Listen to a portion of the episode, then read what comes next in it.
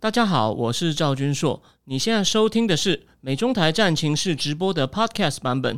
每个礼拜一跟礼拜四晚上8点钟，我都会在 YouTube 上直播，用最口语化的方式深入分析最新的美中关系与影响台湾的重要国际局势。想要第一时间收看直播，记得在 YouTube 上搜寻并订阅我们的频道美中台战情室，也别忘了加入我们的 Telegram 群组，在我们直播与 Podcast 文字区都有连结可以点进去哦。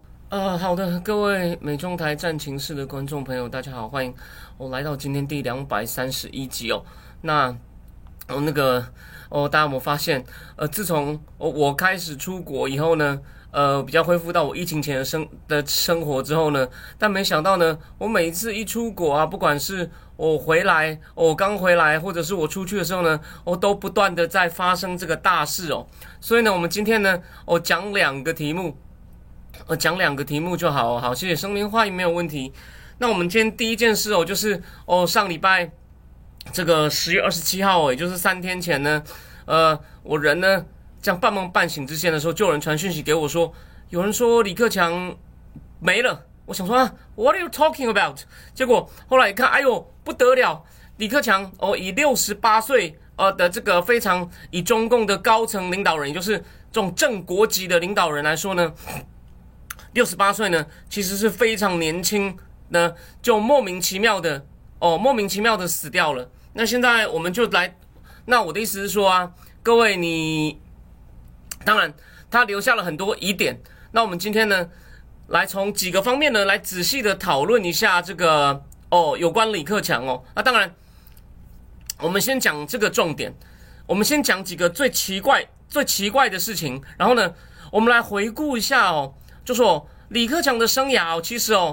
某种程度没有什么好回顾的，可是呢他现在可能会变成一个很重要的催化剂就是比起以前中共过去40年2次很大的政治动荡一次就是呢群众去纪念这个周恩来总理逝世，然后呢后来引发对四人帮的不满，然后呢终于把邓小平弄回来这是第一次。再来呢8964也是要吊祭这个前总书记胡耀邦逝世，然后呢也是清明节前后群众开始集结。那当然很明显的跟这个周恩来还有这个胡耀邦比起来呢，对不起李克强算哪根葱啊？不过呢我们会等一下会从很多角度帮大家简单的回顾就是呢李克强基本上权力被架空他其实是有点窝囊的总理。不过呢在共产党这个很糟糕的体制里面其实相对的他出身平凡，学识风，他的这个怎么讲，学识形象都还算正面，然后呢家里就始终呢没有什么贪腐丑闻。当然从他去之前在当辽宁省省长还有这个河南省省长的过程来看其实他的怎么讲，他的能力不能算出色。所以我刚讲了，你跟赵紫阳他不只是没有权利老实说就算习近平给他权利他能够做到像这个胡耀邦赵紫阳，我讲错了，周恩来胡耀邦这种境界吗？我认为基本上也是不太可能。 but 我要讲的是那么呢，但现在李克强死掉呢，在这个时候呢，它有可能会掀起你想不到的效应，也就是呢，一个因为能力平凡，所以斗不过习近平。虽然说其实人在共产党体制里面呢是相对不坏，然后呢，并没有做过什么很大的坏事，也没有什么贪腐丑闻的人呢，现在有可能会进一步掀起这个中共的这个政治经济的体制的这个说不定第3次动荡就跟李克强的死有关系那我为什么这样讲呢？我们就来仔细的先谈一下第一个话题，然后第二个话题我相信目前全台湾只有我注意到。我先讲我网络上追踪一个脸书上一个对岸使用者Eric 徐，我不知道有些人可能喜欢看脸书的人也知道他有时候会引用一个叫大闲人老李，那应该也就是那种有官方背景的人写的一些时评。这个大闲人老李呢，会回应一些美中的重要事情，而 Jack Sullivan 这篇文章呢，只有这个大闲人老李这个名字的账号呢，发文讨论，大家讨论什么我还没有看。那 Jack Sullivan 呢，这其实蛮糗的，他10月2号写好稿子，在讲 The Source of American Power， 意思就是呢，在我们拜登英明的领导之下呢，我们呢在努力的重建美国力量。虽然我常批评他，但他讲的有些的确是有道理哦。然后呢，可是呢，他讲到中东，我说我们也从在中东降低了紧张化，然后呢，我们呢也防止了恐怖主义，结果呢，只好重新修改文章。然后呢，大概在修改文章以后，大概在10月7号出事以后呢，他修改文章，然后到在3-4天前，我才重新上线一篇很长的文章。那所以呢，这种只好很快被打脸，这实在是有点糗。那我们这个呢，第二阶段再来讲。那我很快我再说明一下那个有人说，没有，这是同样的地方。那个刚刚这个王 BB 在聊天室里面写说，李克强最有名的应该是克强指数吧？是，没有错啊，不止，还有他的克强经济学，这个我等一下我等一下会仔细讲的。OK， 那我先那个克强就是克强经济学哦。好，那我先说明一点小事项哦。那个政经智库的会员，我答应你们要补一节，因为要补的东西真的很重要，不是说硬去把时间凑满的，我不做这么无聊的事情。但是呢，因为今天就还要再赶一篇文章，明天政经智库本月份最后一篇也要赶出来，所以呢，我礼拜二赶完文章以后呢，我礼拜三呢可能会休息一下，离开台北，所以呢，这次礼拜四原则上礼拜四可能会一炮双响，正常的直播呢可能也就2个话题，我提早讲完，然后剩下的呢要把这个。我上礼拜讲的文章真的蛮硬的，有没有？在讲美国各方面具体的政策改革不是只是大方向是由这个一个物理博士在一个美国的这个基金当首席科学顾问，联合高通的现任法务长2个从各方面来看美国要把半导体的产业链不是只有一家台积电要搬回来，到底各方面要有什么样的改革？具体的政策法律改革，他们对拜登政府最喜欢夸口的这个 Chips Act 呢，就是我说的文章当然也是满口 Chips Act。 拜登政府的官员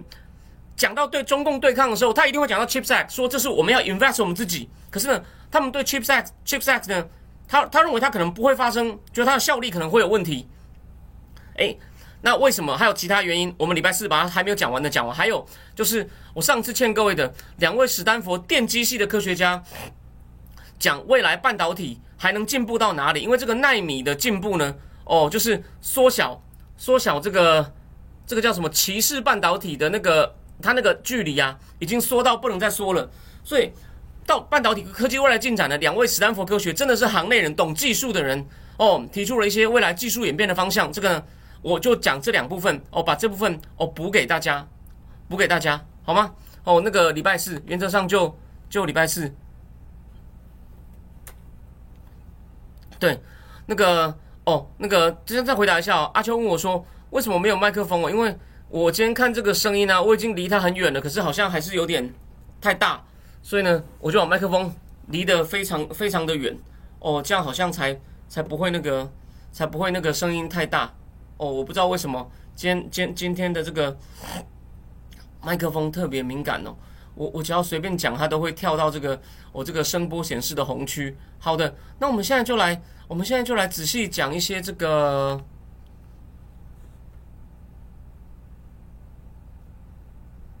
OK， 对，就像陈博宇讲，台积电现在建厂就一堆问题。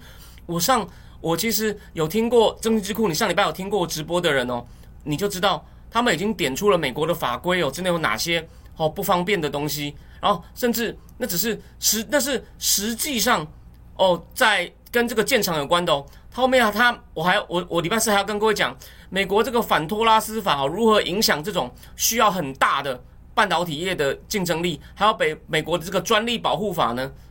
都有问题，所以呢那是业界人士呢是从非常实际的观点出发，不是空谈一些什么市场经济啊或者是要有国家干预这种大原则当然他们也有讲到这些东西好吗？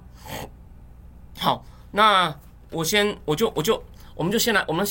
们先来讲这个哦，李克强第一，10月7号早上，他去了上海，他在东郊宾馆，据说游泳的时候哦出了事情。当然有这种完全没有办法证实的消息是说，他游泳之前可能被下药了，然后呢游到一半呢，当然就进去了嘛，就沉下去了。然后呢，据说还有人在旁边数秒，让他沉了5分钟，再赶快把他起来，让他装急救。好，我认为这个到底有没有？老实说，这个真的无法，而且呢讲得太细了，这种就是细节太细了，反而比较不可信。跟这个我说的日经亚洲中泽科尔讲曾庆红面斥习近平，他其实没有讲到什么太细的细节，只是大略概述那种，因为是透过转述嘛，怎么可能记者会到现场呢？哦，所以呢不一样。回过头来，最奇怪的就是呢，我们的这位李中堂啊，他的绰号也叫李中堂，就是跟这个李鸿章一样。为什么呢？这边先提一下，就是呢，开明，然后呢想力挽狂澜，在很糟的局面 ，but 他也没办法干嘛，就是呢眼睁睁的看着这国家往下掉。所以呢，讲他李中堂呢，一方面在讽刺他，一方面更是在讽刺习近平。他被送到一家上海中医药大学附设的曙光医院哦。这边我要 cite 一下大纪元，大纪元其实某一些对岸的消息是很不错。他就说，他好像有访问里面的工作人员，那工作人员直接讲啊，这个我们只是个中型医院啊，所以呢，到一半呢，都还要上海最厉害的中山医院，好像就是他们那个心肌梗塞的救治率、救活率是90%几的中山医院或者是其他医院的专家哦来帮忙救。那其实哦，这个东郊宾馆呢，它只是个中型医院，还是个中医药为主的。上海我刚刚讲最好的是中山医院，或者呢，虽然说表面上曙光医院离它比较近，还有一家医院我以前常常经过，就在以前那个上海那个静安寺附近，有没有那个金碧辉煌的静安寺附近的那个华山医院？哦，华山医院你从外面看就知道，它看起来规模很大，然后呢也是上海很顶尖的医院，也就在市中心。他离这个东郊宾馆也不远，结果你不送华山，你不送中山，你送一家叫曙光医院，哦，这其实，他是正国级的领导人呢，结果你竟然把他送一家，可能是我这种人送去的地方，你说奇怪不奇怪？哦，就是说那个你说那个事先下药啊，还然后让他淹在里面5分钟，还能读秒，这个真的就太，对。这个美国 CIA 都不一定知道的，我们就先忽略。虽然我只告诉你有这种说法。好，再来。这个第一，他被送去的医院很奇怪；第二，事后，然后从网络上下载的嘛，这个是有公开的东西嘛，所以这可以信。东郊宾馆暂停营业到11月7号，就是呢，从事发到现在要暂停营业几乎2个礼拜。2个礼拜，各位观众，这是干什么啊？你不是？他就是很不幸的心脏病发吗？而且再来哦，你要把整个宾馆封起来干嘛？那宾馆其实蛮大的哦。然后呢，他其实我跟大家说明一下哦，他有分2部分哦，一部分是对所有人都对外开放营业的，所以呢，你要去住哦。10月7号以后，你还能去的人跟我不一样，我不能去了。你还能去对岸的人，你要住中交宾馆哦，都可以，只要你钱够。虽然它不便宜，感觉上那个吃的真的很好哦。然后呢，它有一块叫南楼区，专门接待国宾的，它是国宾的宾馆，而且是上海最新最大的。所以有2021年拜登政府的第一个高官，就是德高望重的 John Kerry 当气候特使去的时候呢，就是住在东郊宾馆。所以说他去住东郊宾馆本身这没问题，这个规格倒是还算符合。可是呢，你就算要去进行什么，其实就是一个，如果他就是不幸领导人刚好现在游泳的时候溺毙。你把整个宾馆封起来干嘛啊？你本来已经封了一块，跟外边隔绝了，你把整个宾馆封起来干嘛？最合理的解释就是什么？不要让任何人再进去探访蛛丝马迹，不只是看场地哦，还去探问里面工作人员，你们有没有看到什么？万一有人就泄露出来说，我有拍到一个影片，你看怎么办？万一流出去怎么办？又传给那个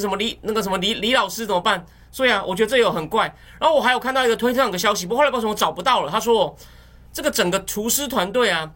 目前也都被消失了，但这我没办法确认，这个就完全没办法确认。如果是的话呢，就真的是跟它食物里面可能被下东西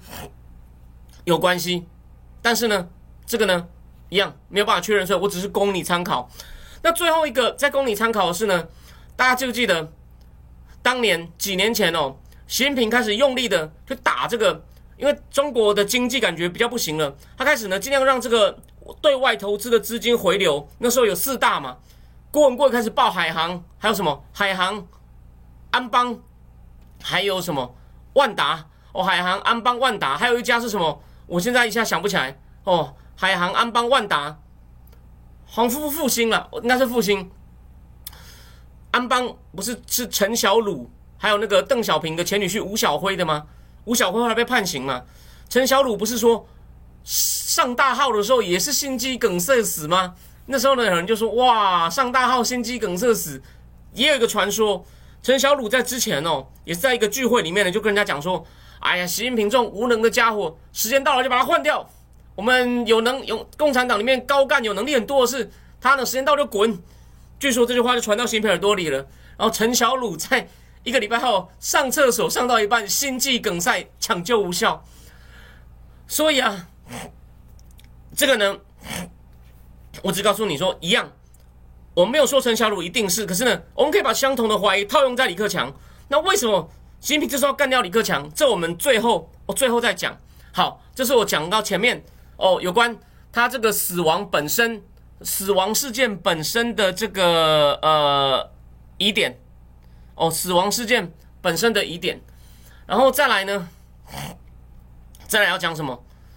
这个有关葬礼啊，现在宣布了嘛，好像是11月3号哦进行葬礼火化，一火化我告诉你就死无对证了，所以呢你也不知道他的身体里面有什么问题。当然了，我们以中共的体制，这种高官的遗体呢，他就算有人验啊，他应该也不敢爆料，他敢爆料的话，全家大概全家都灭口了哦。就很像我先跟大家分享个谣言哦，上海有人在传哦，秦刚已经被处决了，还有人告诉我连许家印也都被处决了。所以呢，第一，许家印还不知道，秦刚已经这么久没露面了，这个可信度不低哦。你想想看，他如果活着，为什么不让他？你就算好，他现在被免除职务嘛，那为什么不能？假设他是犯了什么事情，好，就算你不明讲，你不能够拍一下说他要被受审吗？所以为什么这种神秘呢？哦，人就这样不见了。OK， 好，我们回过头来讲，他要火化，最妙的是什么呢？没有追悼会，也就是呢，没有中国当今的最高层，比如说习近平、李强，哦，或者是他的门人故旧，也是高干上来追悼他的一生，也就是呢，妈的，你这家伙，我才不要讲你好话哦，只是表面上大家很哀伤的。哦，献个花，献个酒，然后呢，烧掉，没事，解决 ，OK。而且呢，还有京外同志不用来参加，绝对不能搞大，不能有外国使节来，不能有外国使节来。其实李克强自己英文不错，所以最近有人传了一张照片嘛，他跟杜鲁道坐在旁边，他太太也是英文老师，还有翻译把一些重要的英文作品翻成中文，但是什么？对不起，我没有记哦。李克强自己几年前，就7、8年前去港大演讲的时候呢，港大的校监哦，理论上是那个前是港督魏奕信嘛，就很妙。在那场港大的演讲上呢，李克强中间穿插一段英文，然后呢，魏奕信用中文讲话，所以两个反过来了。所以李克强呢是能够跟外国领导人直接沟通的 ，OK。所以那既然不让驻华使节参加。哦，驻京之外的同志也不参加，也不让外国人参加。其实哦，我今天有篇文章已经上线了，我直接写哦，这种规格根本就是两个字，你他妈的在羞辱他，你就知道习近平心里有多恨他入骨啊！这个基本上不演了，有没有？不演了。一切表面上说呢，我们这个丧事啊，哦，一切从简。那你不觉得很奇怪吗？这是前总理耶，各位，而且呢，才卸任多久？才卸任半年多的前总理耶。好，那再来哦，我们来回顾一些东西哦。当然，我就说了，其实哦，我的论点是哦，这其实很诡异哦。习近平真的是现在脑袋有点不正常了。当然，我要跟大家讲一个概念哦，这个概念呢是我最近想出来的一个占用的框架，我不是说我一定对哦。那个我要讲的是什么呢？新平脑袋不正常，很多人说那这样他是不是会打台湾？我认为呢，他内外有别，什么意思？对大的是他的理性还在，可是他对于他的周围，他是越来越风声鹤唳、杯弓蛇影，所以才会秦刚、李尚福莫名其妙都不见。虽然终于也是在李克强死前的3天正式解除职务，请问一下，他们到底怎么了？他们做了什么事？而且这还是你自己挑的哦，你已经大权独揽喽。结果呢，拜托，你把国防外交2大高官，我讲喽，虽然李尚福，我知道你听我讲过我节目的人都知道，他不是真的管军队的，可是他负责军事外交。中共现在军事外交不重要吗？请问一下，他跟俄罗斯、伊朗已经形成松散的联盟哦。这不只是我早就在听他邪恶周期那集结，经济学人这一期也在讲，他们已经是 loosely coordinated。那这种事都要李尚福出去瞧啊。结果你现在少了一个重要的军事外交联络人，然后呢，外长这个关头也有一定重要性，忽然连个理由都不给就不见了。你不觉得习近平现在对内已经就是有一点在俩拱？为什么？因为没有人能制衡他。所以我的意思是说呢，他的心里很不安。虽然他理性还在，但他反应过当。为什么？所以我说他现在反应过当也是一种理性，因为他知道旁边的人不敢对他干嘛。然后那些拍马奉迎之徒，王沪宁啊、蔡奇啊、李强还说英明干得好，你看干得好，你放心，中国特色，你这样搞没事的，这样才能够。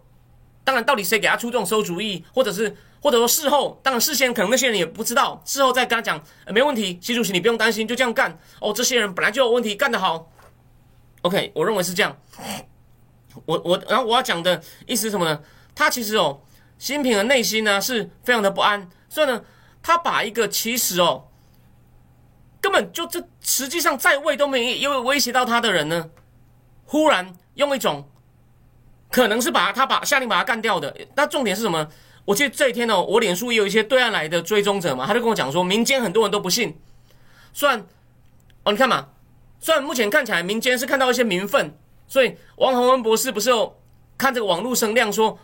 对岸现在最红的歌就是《可惜不是你》。然后呢，在他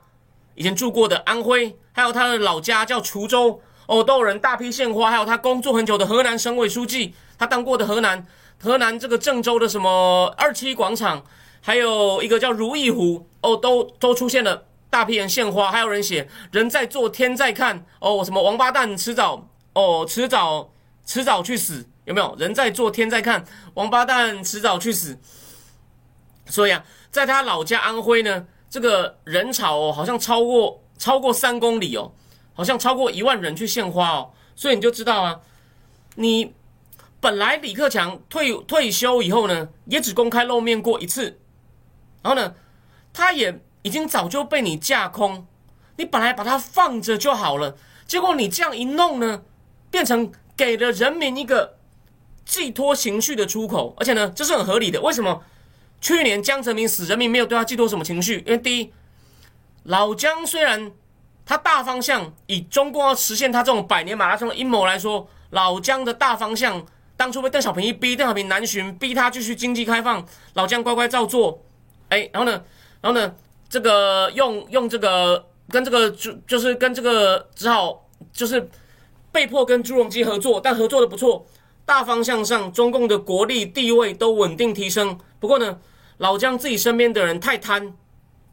恶化了贫富差距。胡锦涛、温家宝说要解决，没解决。然后呢，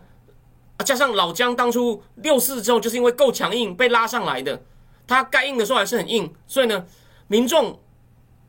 对他没有什么好感，他没有办法变成一个 icon 哦，就是他有点像是。被邓小平挑上来当后援投手，他很听邓小平的话，所以他做的事只是执行邓小平的话，他并不是一手翻转。加上他基于很多理由，为了巩固自己权力，也是放手让他旁边的人很贪。曾庆红算能力不错，他儿子多贪呐。江派的人哪一个是干净的啊？所以呢，江派的人其实在中国大陆并没有什么名望，所以江泽民死的时候呢，人民不会把他当个出口。李克强就来了，虽然他其实一直都当一个有点像吉祥物的角色哦，可是我就要讲了，我现在就要帮大家回顾一些东西哦。不过在回顾李克强的一些特质之前呢，今天李克强我们大概就要讲40分钟 ，Sullivan 大概15分钟就结束，好吗？那有人说，那个可顺着推理去看，可以测出习下一个要搞的人是谁。其实我还在想，我还没有确定哦，我还在想，欢迎你提出你的答案哦。那这边哦，我先给大家一个东西哦，我保证只有我在台湾哦会把这件事情拿出来讲，因为这个很妙哦。这本书呢是《金融时报》本来是英国培尔森集团拥有，后来卖给这个日经 Nikkei， 所以现在两个刊物有点合作，也因为有牵涉到这个中间有这种要重新找买家卖出去，所以呢，这个前金融时报这个总编辑 Lionel Barber 呢，他当了非常的久哦，他当了非常久，这有点像他日记讲跟全世界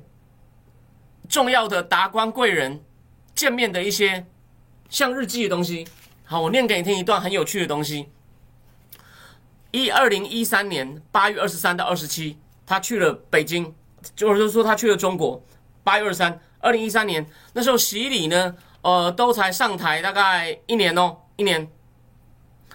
他说那时候呢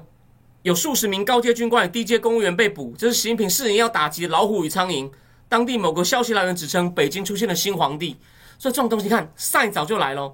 好，他说采访习近平不太可能，但老熟识副英大使，就当时驻英大使替我安排在紫禁城中共总部所在的中南海会见高阶官员，在《金融时报》北京分社主任安德烈尼陪同下，一起开心地走在切格瓦拉跟尼克森走过党部路径，建筑与花园名称引人遐想，水云榭怀仁堂、丰泽园，最终目的五城店在中南海的北院，北院是国务院，南院是党部中共中央的办公厅，所以他们见的是国务院的人。但他见的是李克强吗？在我看来，不是哦。好，这场采访非比寻常。我先抛问中国目前经济状况，高阶官员详细回答，不许我们插话。他明确表示，中国设定的2013年 7% 经济成长率会达标，不论全球经济是否存在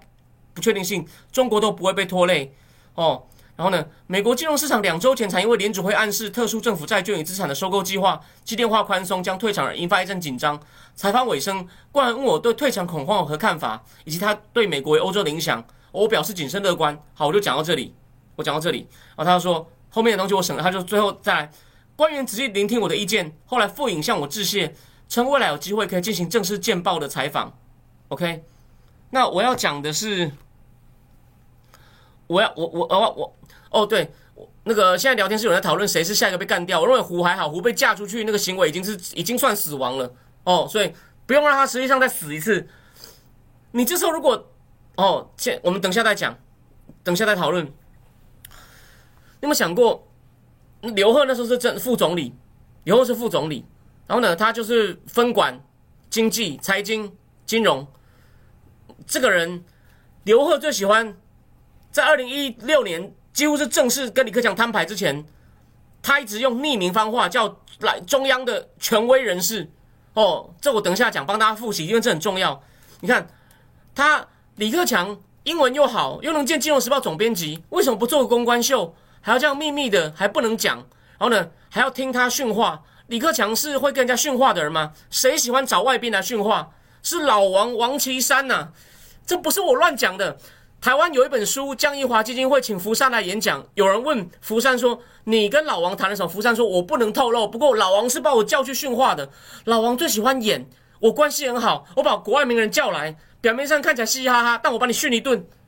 然后呢国外的人还要说老王英明。你不要以为我乱讲除了福山， Elon Musk 也说我在紫光阁跟王岐山副主席谈了历史跟哲学，有没有？老王最喜欢搞这招，外人一讲他就哎呀老王厉害。那这个同样李克强的形象你看英文流利，然后呢开明，等下我讲到李克强经济学跟李克强指数，所以这种行为很像很权威的放话给金融时报，然后呢，叫他不能明讲，但是呢，他可能会意有所指，在别的报道中写出去说，中共高层现在很有信心，这一听就是老习最喜欢干的事情。所以呢，我们有100%的证据，可是我们从各种间接的推理来说，这就是刘鹤为什么后来2016胜负分出来也是一样，就是讲那个挖出曾庆红面斥胡锦涛，在今年北戴河面斥胡锦涛，中泽克在今年3月李克强退休的时候提醒大家，2016年《人民日报》连发3篇权威人士对当前经济的看法。后来，反正这个第3篇出来在讲什么呢？因为前一年中国发生股市崩盘、房地产大跌、汇率也大跌，他现在讲说，那篇权威人士说，中国经济不会是 V 型复苏，会是 L 型复苏，也就是呢，经济未来会不好。然后呢，不要再用刺激哦，你不要再乱出刺激，不然会让整经济崩盘。怪了，我现在跟大家讲，什么叫李克强经济学？除了李克强指数以外 ，Leaconomics 不要出刺激，要进行结构调整。所以是李克强说不要出刺激，结果你现在把经济有问题讲成就是因为刺激太多会引发乱刺激，会引发金融风暴，就是呢，习近平要把错推到李克强身上，以刘鹤为名去骂李克强，又来一次，有没有看到？但那次呢，他发了第3篇以后呢，引起大家广泛讨论之后呢，反正他们后来就用了一个很隐晦的方法，暗示权威人士就是刘鹤，也就是呢，我代表习近平在国务院，我现在告诉你，就是你的错。那时候李克强也不忍了哦，我相信这个东西虽然7年前很多人都知道，可是7年后需要有人帮你复习一下，希望有人帮你复习一下。李克强哦，李克强后来在国务院。以国务院为名，我忘了在一个网站上，你是连发3篇说中国经济形势大致向好，也就是呢，你不要想赖在我头上，这件事是你搞的。因为李克强那时候其实权力已经算被架空，只是到2016呢白热化，李克强也只是象征性的最后明智反驳一下，后面基本上全部完蛋。其实哦，也是大概在2013年一个最明显的，你看我要帮大家复习这些东西呢，我当初那时候我还能够自由在两岸出入，我每次去香港都买一堆这种杂志回来，哦，讲中共内幕的杂志。有一件事情，我认为也有一定的可信度，虽然这种事还是基本上只有 CIA 大概会知道是不是真的。国务院理论上是分管财经的嘛，然后呢，本来每年发改委要跟国务院汇报哦一些东西，然后呢，再由李克强代表国务院党组书记跟习近平汇报，但有一次呢，习近平就跳过国务院。直接进来听这个发改委汇报一些事情，然后呢汇报了半天呢，发改委汇报完后呢，习近平呢还发表了长篇大论，发表完以后就说，这个国务院的本身会议呢我们就不用开了。哎，克强还有事吗？李克强就说没事，散会。就习近平那时候已经用一种实际的动作去让他知道，我才管事，你就只是个执行单位。在2013左右，这个呢。我明天上线的文章，我会再把这个过程仔细写出来。我今天只是讲出一个大概。反正呢，习近平其实一直在做各种动作。他一方面打老虎，有没有？你看，2013年《金融时报》的人就知道，当地某个消息来源称北京出现了新皇帝。他后来的确蛮猛的，前面人望很高，抓薄熙来，抓周永康，后来抓徐才厚，抓郭伯雄。哦，然后呢，对李克强，我讲了嘛。他能力并没有很强，所以在河南的时候呢，弄出这个艾滋村的事情，他没有处理好。但这不是说他干了什么坏事，是呢出事，然后他能力不够。既然事情闹那么大，我猜我这位高耀杰医生有没有？好，那重点来了，习近平也不能弄他，就是架空他。2016彻底白热化，之后哦，就你会发现这很多经济也是贸易战，有没有看到？请问一下，虽然说川普时代的这个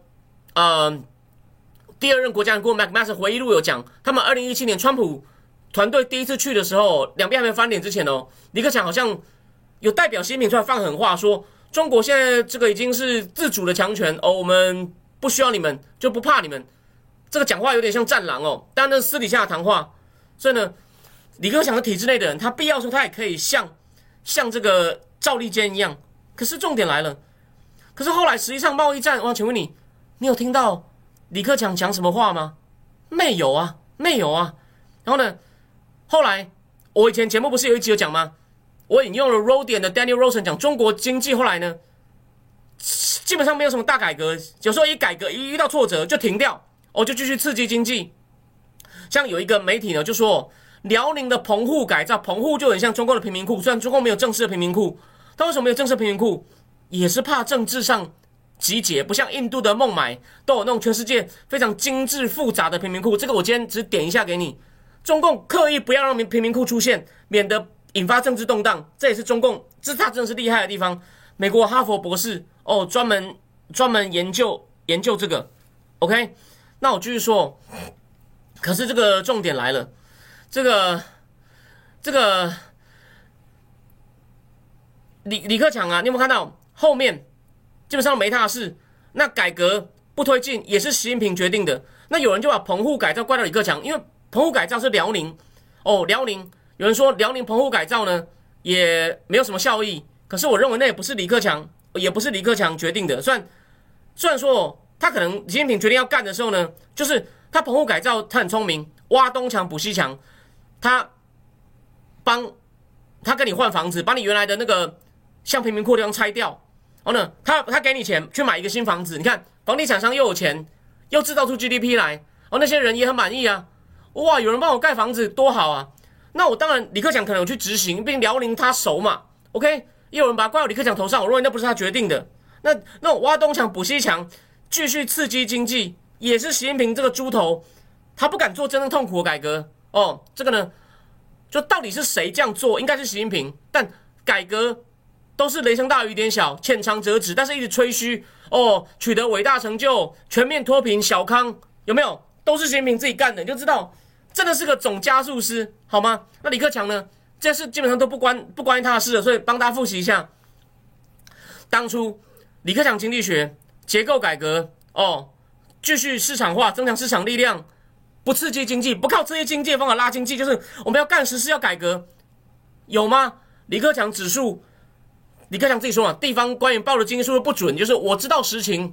哦，要看货运量、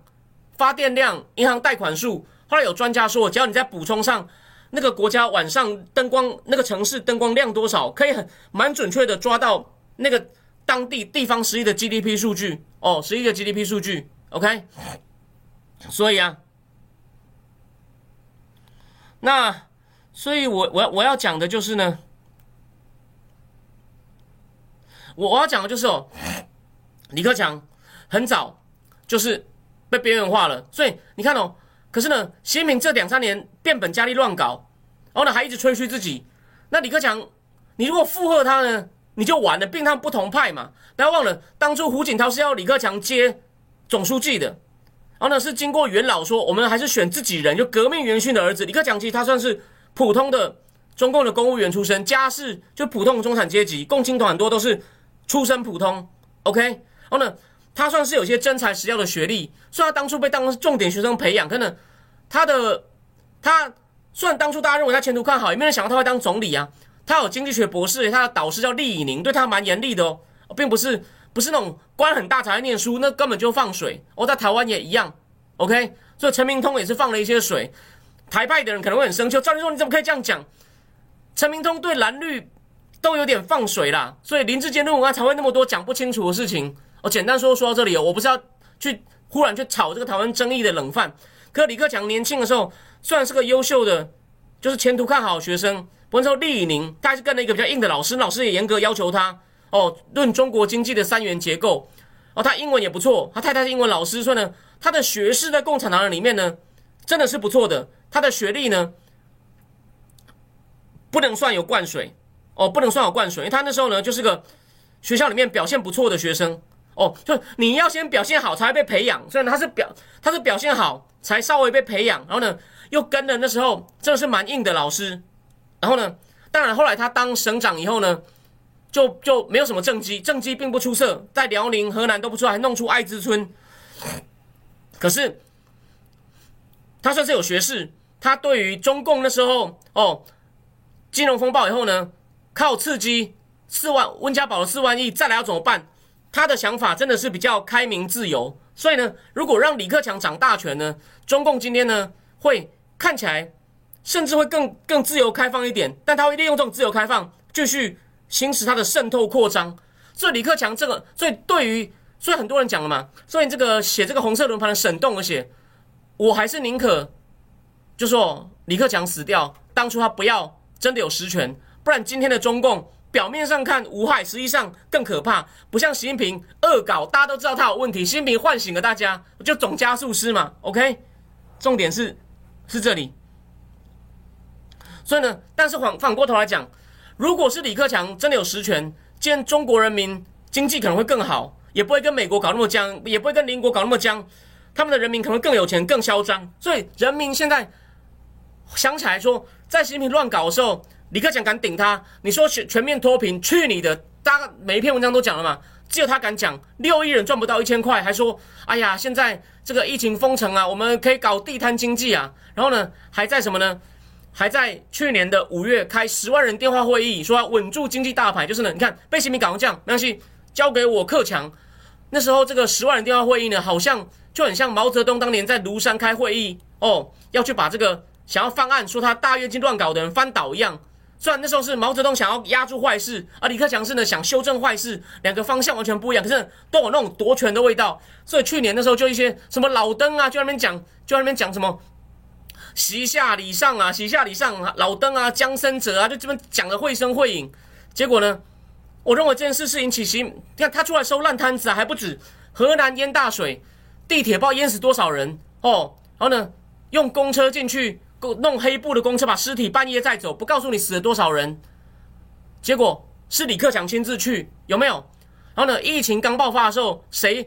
近平不接疫情小组长，让李克强接。我去武汉，谁在疫情武汉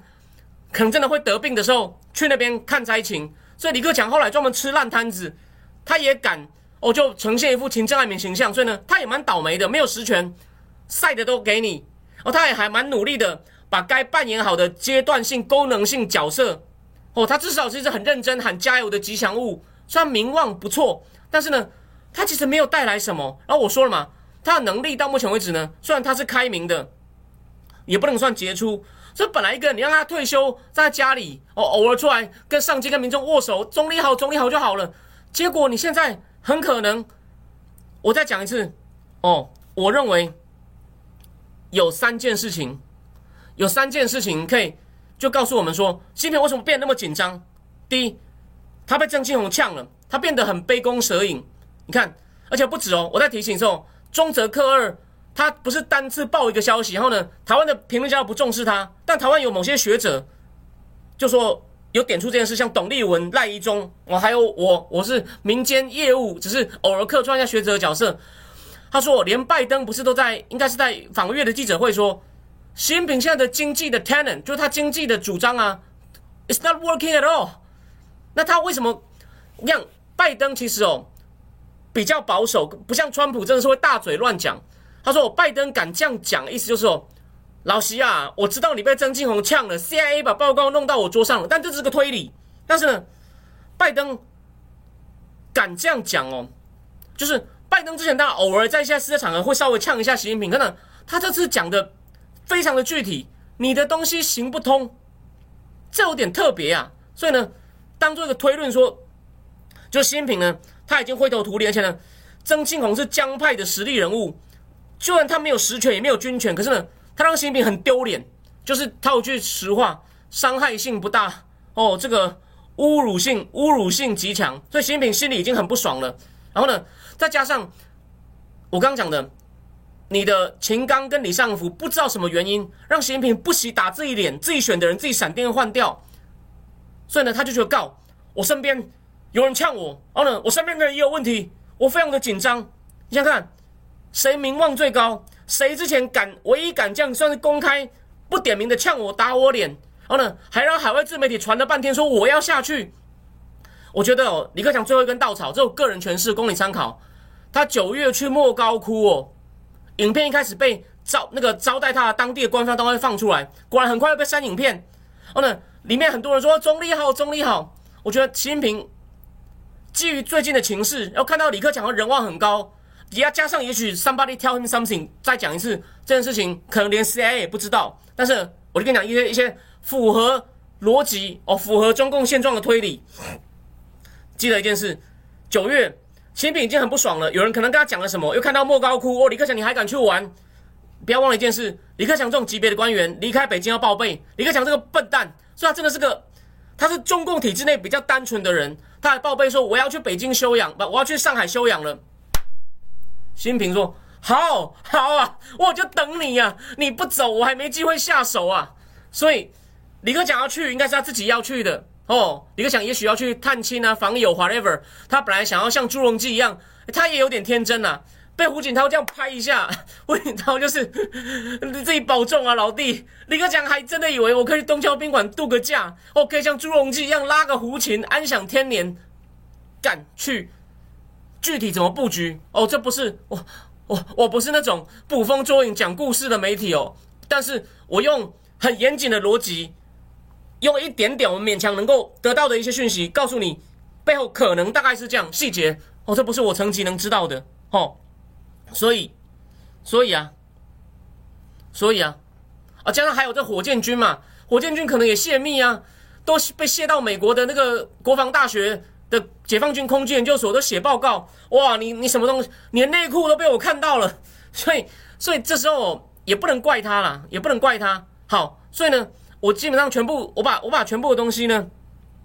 都讲，而且我记得哦，我今天最后这些判断呢，我相信目前台湾没有任何分析家告诉你。就是呢，九月没见，就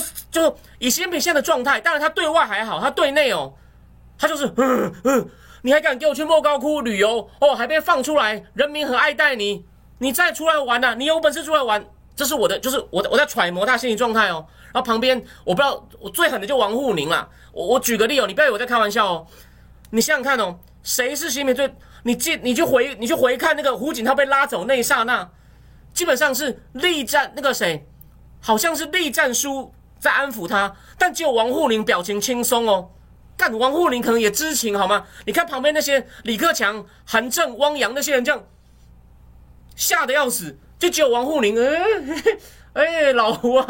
啊，你好好走啊！你看王沪宁一脸胸有成竹的样子，就跟对不起，我台派的人你可能听了还是不高兴，但我还是要讲，我要举例，就很像当初。陈水扁2颗子弹那天，邱毅人晚上接受媒体采访，不是还笑着吗？类似的东西，我告诉你，我这种比喻，当然你如果很台派，你觉得我还是觉得那件事是不对的、哦，我们就事论事。所以你就知道、哦，王沪宁，反正王沪宁，所以重点就是呢，胡锦涛其实那时候做事是对的，胡锦涛意思就是说，我被这样羞辱，老弟啊，你当初是我挑的人，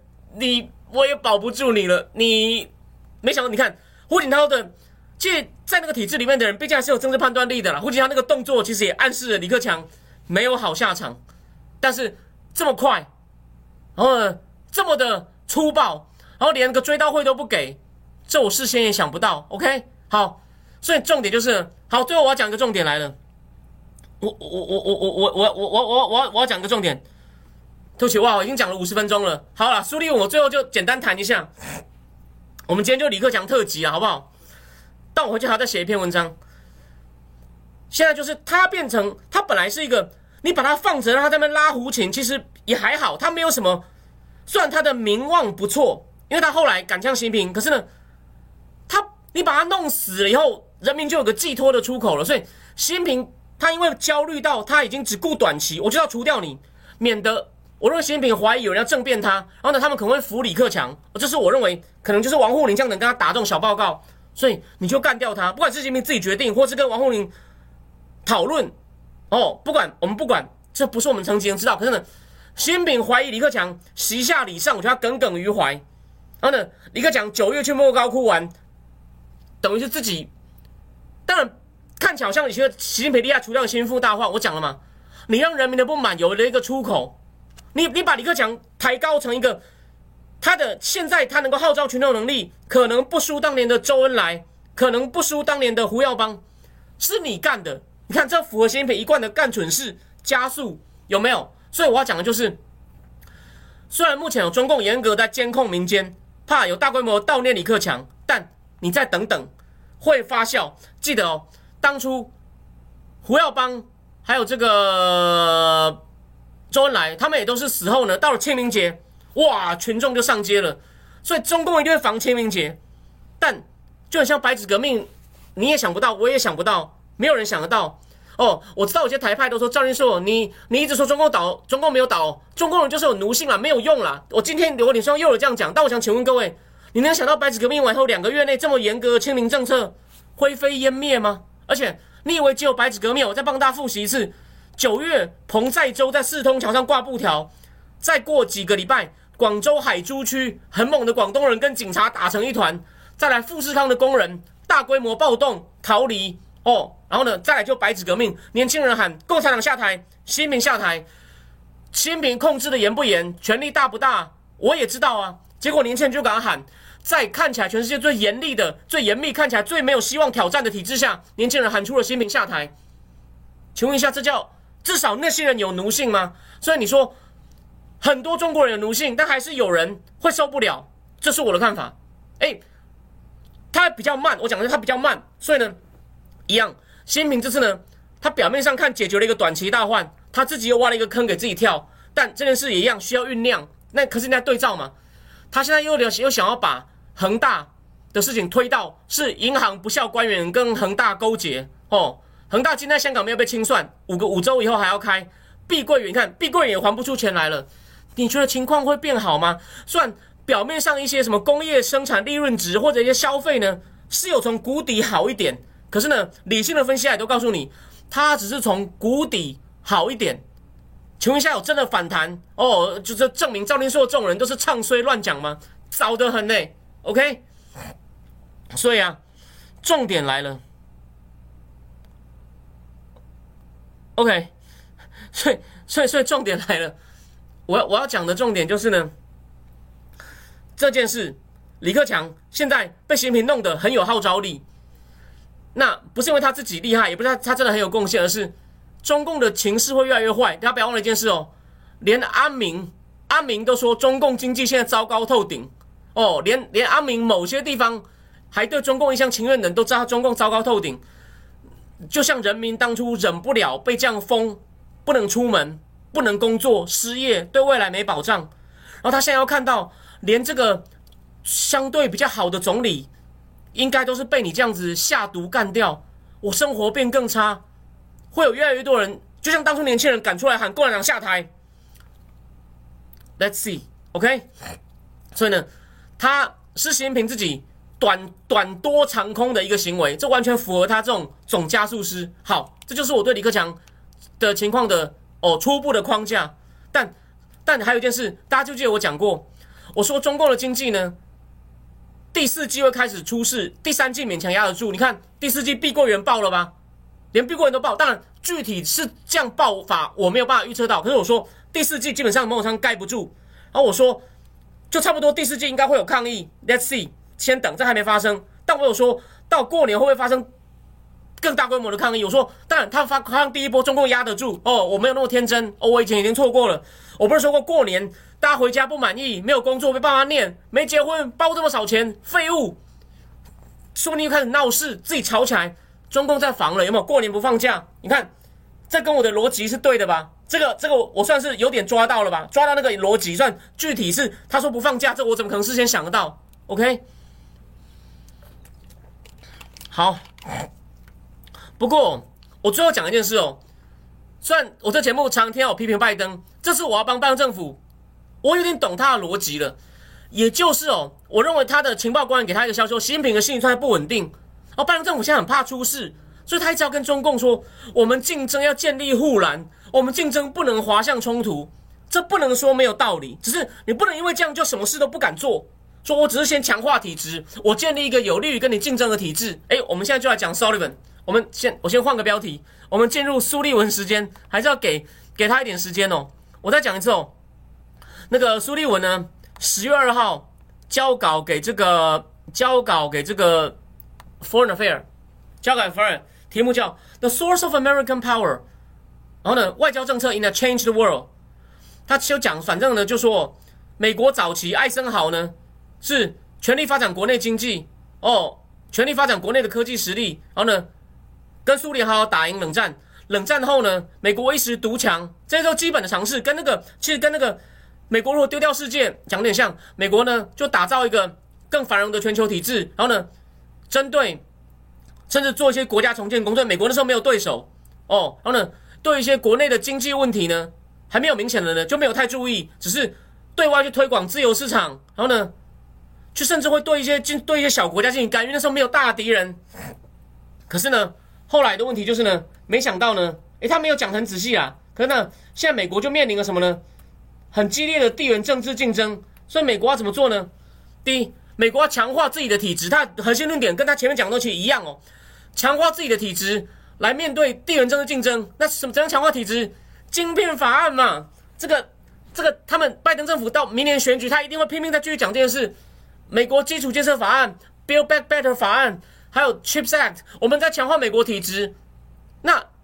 有些东西的确是川普没做好的，所以长期来看，我给拜登 credit， 记得我就事论事。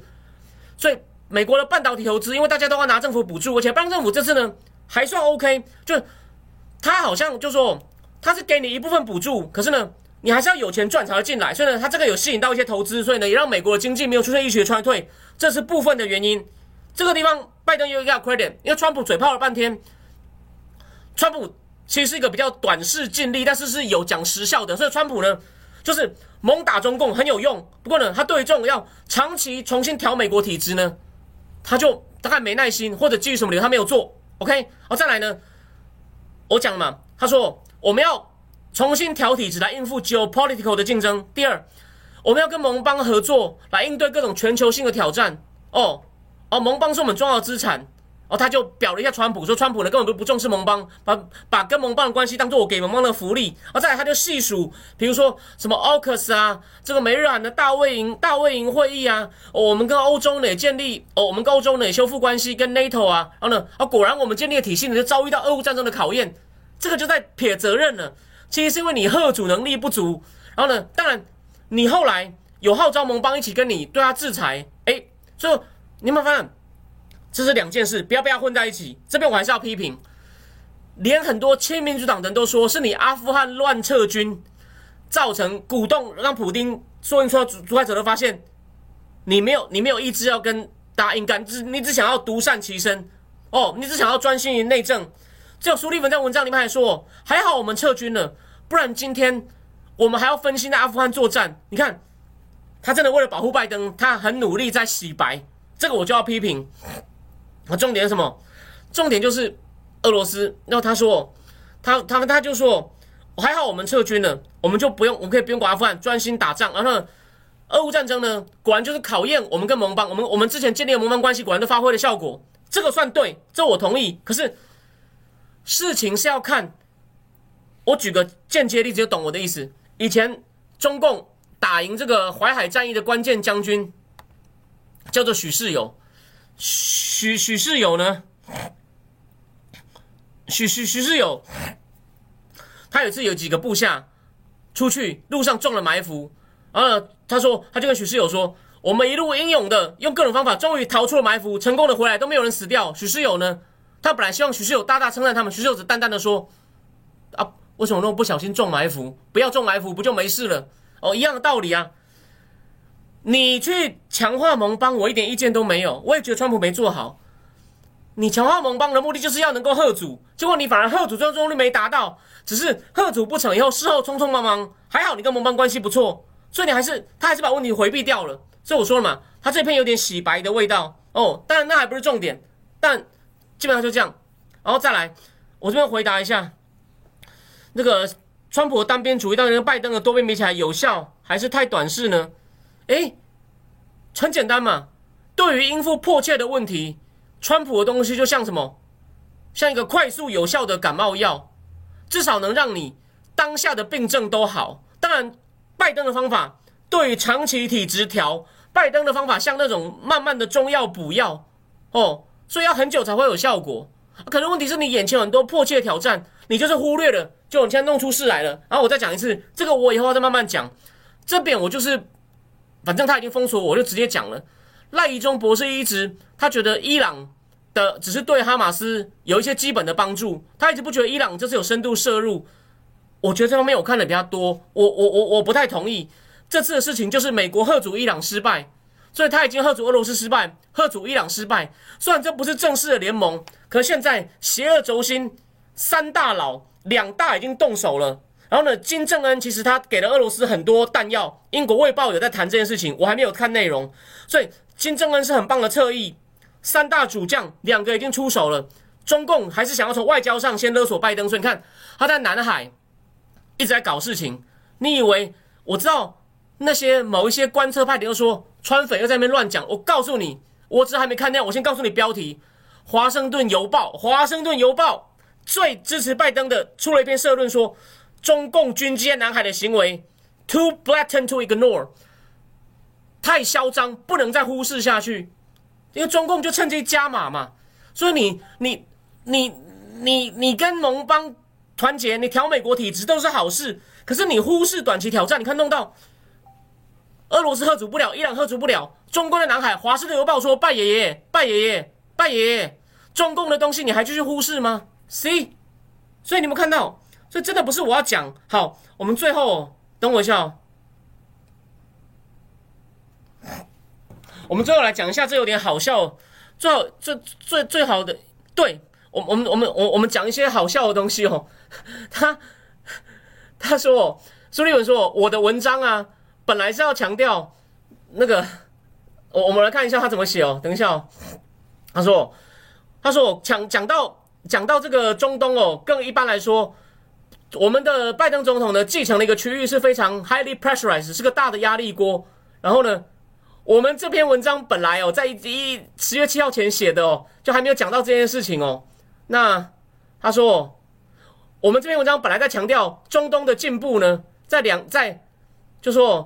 美国深度涉入伊拉克，还有呢那个北约的这个在利比亚军事行动哦，还有什么呢？已经在过去20年来已经取得不少成功，然后呢？我文章的本来的版本，它有附上原来版本哦，还算诚实哦，我们就事论事哦。本来文章的版本还说了，我们的努力呢，想要呢去回到一个比较有纪律的美国的这种政策手段，来强调要 deterring aggression， 防止侵略 ，de-escalating conflict， 然后呢 integrating the region through joint infrastructure project， 哦，用联合的基础区域建设项目呢来整合这个区域，包括。以色列跟他阿拉伯邻居，好呢，他有实际上的进步 ，there was material progress。哦，也门的这个战争已经进入第18个月的这个停战期，其他的 conflict 也都熄火了。Cool， regional leader openly work together。有9月的时候在 G20 他们不是说吗？建立一条经济通道，从印度连接到欧洲，会经过阿联、沙特阿拉伯、约旦、以色列，但这个东西现在完全凉掉了。这个我两个礼拜前文章有写出来 ，OK， 完全凉掉了。所以呢，他只好，然后他还写说，不过他说，我本来的文章就有写说，我们现在这些进步呢都是 fragile， 然后呢，还有一些 perennial challenge remain， 还有一些长期的挑战，包括以色列跟巴勒斯坦，还有 the threat posed by Iran。所以呢，很不幸哦，你说的事情不到10天就发生了，所以这真的是哦蛮糗的哦，这真的是蛮糗的。好，那已经9:02了，不然我回去还是要写文章，我还有些工作的时间要处理。所以呢，我们苏立文今天先讲到这边哦。我觉得我礼拜四再把苏立文剩下的东西，他后面其实讲了不少东西哦。我再讲一次，长期来看，就是其实我最后讲一个观念哦。我讲一个观念，川普跟拜登完全是两个极端，所以呢，他们应该要融合一下就比较好。那个拜登政府，因为拜登。他并不高瞻远瞩，我讲过，他没有什么视野，也因为能力不足，所以当初奥巴马不支持他选总统。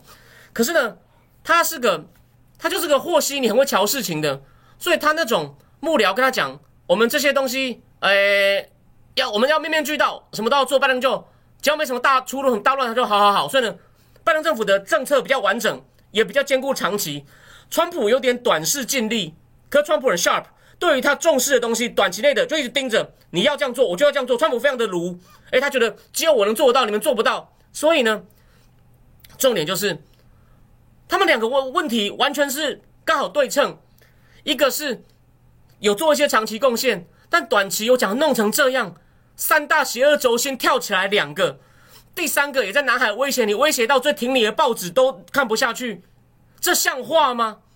那川普的问题，你看。就川普呢，对于那种提升美国形象的公共外交经费都说乱删，他跟蓬佩奥讲这些钱没路用了，删掉，这我反对。好像拜登时期就恢复了，但是这两个人实在是应该要混合一下，没办法，美国政治就是持续往两极化，这个暂时我们现在不能讨论。我可能将来我在其他地方以专文来讨论这件事情，这不是我今天几分钟能讲清楚的。好，今天就先讲到这边。但闪苏利文这篇文章呢，又是一个很好讨论的起点，所以不好意思，我今天李克强讲太久，因为我认为李克强可能像也是像一只黑天鹅，但是谁让他变黑天鹅的，就是习近平本人，好吗 ？OK， 那重点就是这样子。OK， 对对对，风花雪，拜登就和平时期喝茶官僚才会都没有意识到。哦，就是呢，已经有千层浪在那边打，他还在那边慢吞吞的，所以呢才会弄成这样，弄到现在全球都在失火，要老命啊 ！OK， 所以我的意思说再讲一次，